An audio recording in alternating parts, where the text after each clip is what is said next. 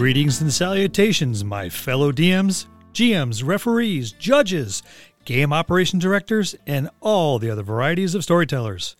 This is your DM, Bill, and it's time for another DM Quick Tip. No matter what genre you're running for your game, there are two aspects that are a must for a successful storyline. That's going to be the good guys and the bad guys. A difficulty arises with the lack of balance between the two. Your players often see the bad guys as an obstacle that needs to be overcome, usually by completely and irrevocably destroying the bad guy. Okay, to be fair, the bad guy, in most cases, probably has it coming. Keep in mind, this is not always the case. As an NPC, the bad guy may have information to help the characters and the storyline move along. Perhaps this bad guy is the only one that knows the location of an item or a person necessary to the plot. And now, the druid and the warlock are trying to kill him. Now what? Do you allow the party to dispatch your bad guy, possibly sending the adventure way off track, forcing you, the DM, to scurry looking for a way to salvage the story? Do you defend him and possibly kill off one of the player characters, and now having to deal with all the complications associated with that? It depends on how important the bad guy is, or, for that matter, how important the good guy is. Did you let the party catch up to the bad guy who should be somewheres at the end of the campaign? If this situation is a reality for you, then the wrong bad guy was served up at the wrong time, and now you're in trouble. Here's a quick tip within a quick tip. When I put an adventure together, I try to follow an episodic storyline.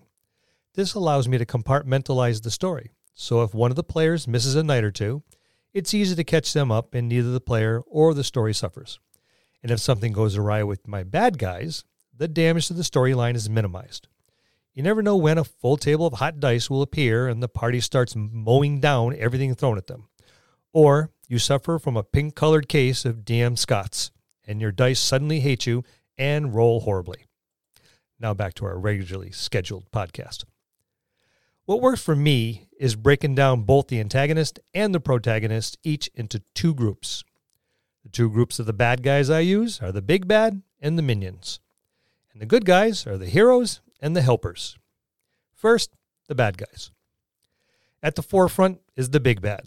This top notch antagonist could take many forms, although the most popular is an all powerful individual with sweeping and all encompassing plans.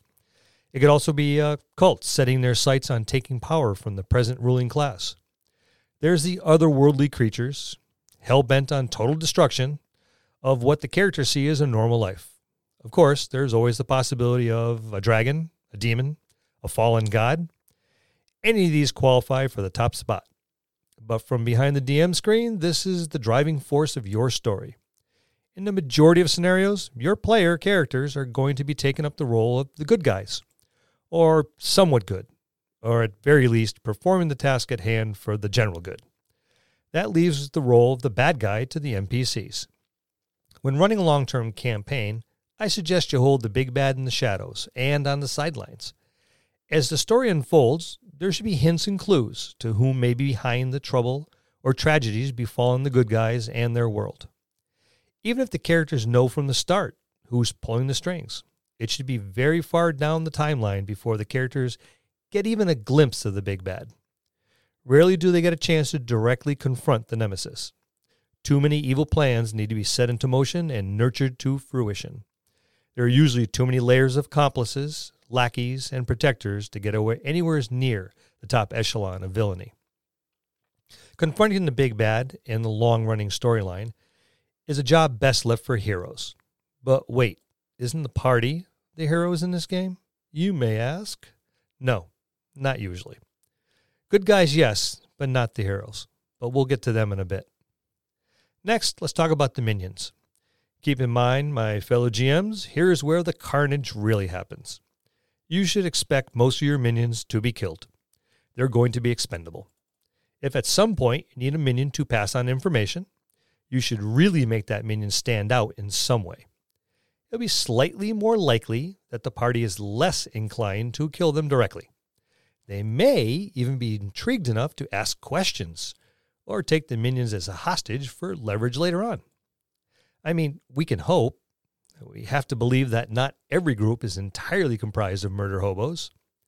Either way, these are the bulk of the encounters the party must deal with.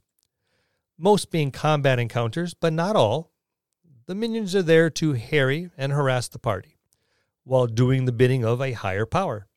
In the process, they're going to be passing on clues, information, and materials that the group can use to further the quest. Now, let's talk about the good guys. At the head of this group is the hero. This is usually a person, but it can be more than one individual. Their hero can drive the story just as effectively as the bad guy. A story can revolve around a hero or heroes setting out to confront an evil that drives troubles into the lands, with the party being sent out on the hero's behalf. The party's interaction with the hero should be brief and decisive, leaving no real time to delve into the hero's plans, as if they'd share it with the likes of any of them, anyways. The party's role in this is small but vital. They need only to know their part in the grand scheme. If any of the group's members should be captured and or tortured, the less they know the better. The hero shouldn't be traveling with the group for any length of time either. They can come and go, but really need to be sparse, appearing just at the right time to redirect the party if they're off course, or to act as a catalyst for a different avenue of actions. Presenting opportunities during these exchanges will help for different player characters to be in the spotlight and not the NPCs. Think of Gandalf and his habit of needing to be somewhere else all of a sudden, leaving the Fellowship to fend for themselves. Now, how about those helpers? Your player characters will fall into this group. No matter how important any one character may seem, in the grand scheme of the story, each character is just one person doing what they can to help the cause. The hero probably can't defeat the big bad without assistance of some kind. Here's where the player characters come in. While greater powers are putting plots into motion and drawing the attention away from lesser beings, the party uses the distraction to complete their given task. Hopefully, before those greater powers notice what the party's doing, or notices when it's far too late. Often this entails retrieving or delivering an item that will thwart the nefarious plans afoot. Maybe the protection of an individual who is a key component to those dastardly plans and needs to be spirited away and brought to a safe haven. The number of plots possible are immeasurable. I'll leave that part up to you. Now, whether the player characters get to confront the big bad later is entirely up to the game master. As the party increases in levels and power, they may get a chance. Conclusions to campaigns often entail just that. The heroes come up short has opened a small window of opportunity for the player characters to take advantage of, leading to an epic conclusion and the saving of all who would be oppressed or lost to the evil plans of the big bad. Finally, with all that said, balance between the good guys and the bad guys is what will keep the story going. Avoiding incidences that could force you, the GM, to rewrite your adventure, or worse, give up on what could have been a terrific story. The lesser minions should be directly opposed to the player characters at all times. No matter which group the player characters are in, the minions are always present when the player characters are just helpers. And even if they've advanced to the lofty position of heroes, the minions should unwaveringly be present and in the service of their master. The big bad should be reserved as a plot driver and held out for the hero, unless the characters have built themselves up in an appropriate strength to confront the big bad as a group at the appropriate time. That's the old man's look at the good guys and bad guys. I'm DM Bill. See you next time in the dojo.